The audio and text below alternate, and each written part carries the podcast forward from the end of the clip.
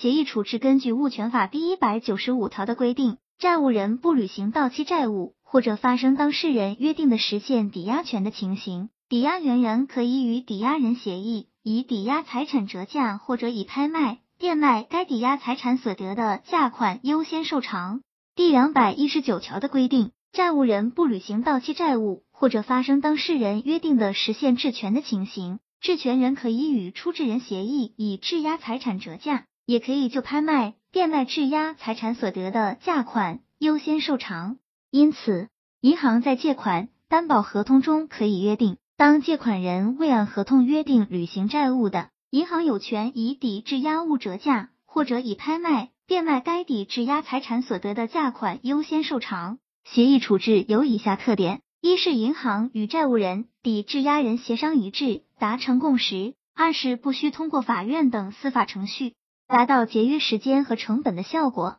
三是抵质押物的处理方式有三种，即折价、拍卖、变卖。 二点一 折价相当于以物抵债，即债务人将抵质押物作价转让给债权人。商业银行法第四十二条规定，商业银行因行使抵押权、质权而取得的不动产或者股权，应当自取得之日起二年内予以处分。财政部《银行抵债资产管理办法》第十八条规定，以抵债协议书生效日或法院、仲裁机构裁决抵债的终结裁决书生效日为抵债资产取得日，不动产和股权应自取得日起两年内予以处置，除股权外的其他权利应在其有效期内尽快处置，最长不得超过自取得日起的两年。动产应自取得日起一年内予以处置。第十九条规定，抵债资产原则上应采用公开拍卖方式进行处置，因此，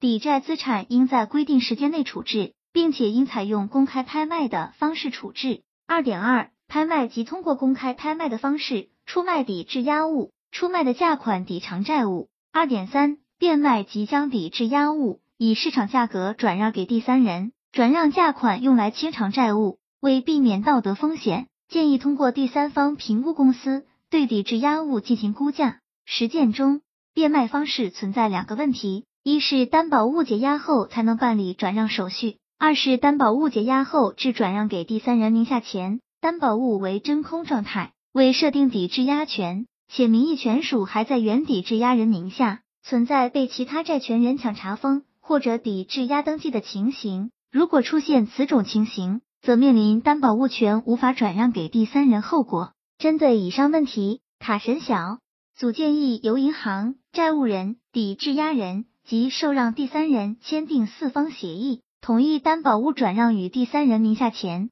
担保物一直处于抵质押状态，待担保物权属转让至第三人名下后，再办理解押手续，做到担保物代押转让的无缝连接。在福建省部分地区已有成功案例，但需要当地房管部门的协助配合。实践中还存在第三人要求担保物转让至其名下后，继续保持抵质押状态。有的地方明确个人与个人间的债权是不能办理抵押登记的，但有的地方已经放开，如福州市房屋登记中心出台关于进一步规范房屋抵押登记工作的通知，荣房登交二零一五一四一号明确，个人与个人之间为保障其债权的实现，提供房屋设定抵押的，可以办理抵押登记。